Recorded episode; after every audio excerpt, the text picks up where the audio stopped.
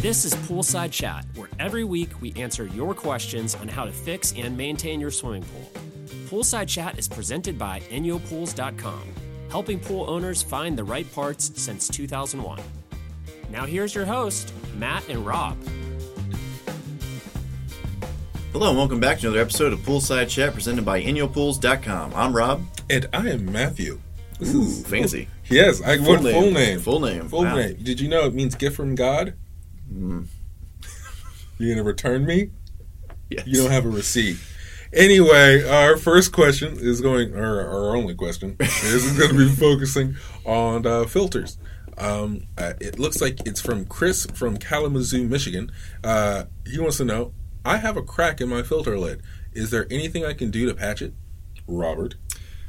Well, Chris, uh, we don't recommend trying to patch your filter lids. Uh, they're under too much pressure, and uh, if for some reason that patch didn't hold while you're not home, you could drain your pool if your main drain's open, or uh, you could possibly, you know, the it could drop below the skimmer and then your pump's running dry, and you could ruin your pump. So we don't recommend trying to patch it. I know some people have used uh, JB Welds or other type of epoxies, but uh, we just don't recommend it.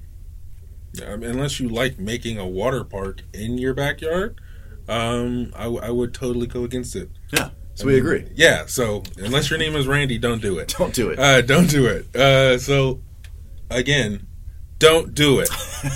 don't patch the filter lid. Don't patch it. I and we'll also probably get some uh, things in the comments saying I've done this and it worked. Well, chances are you are the lucky person. It's a ticking time bomb. Yeah. So again, some guy named Randy or Bernie.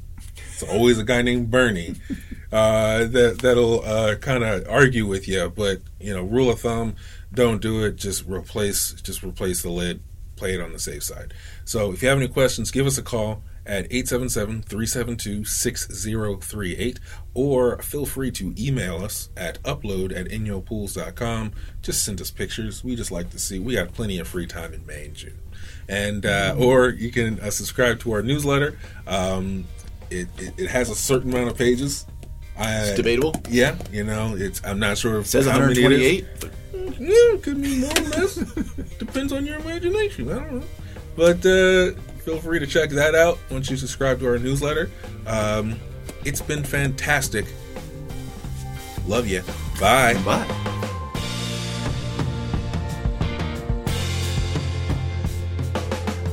Thank you for listening to Poolside Chat. Don't forget to review us at iTunes or Stitcher, and please subscribe while you're there.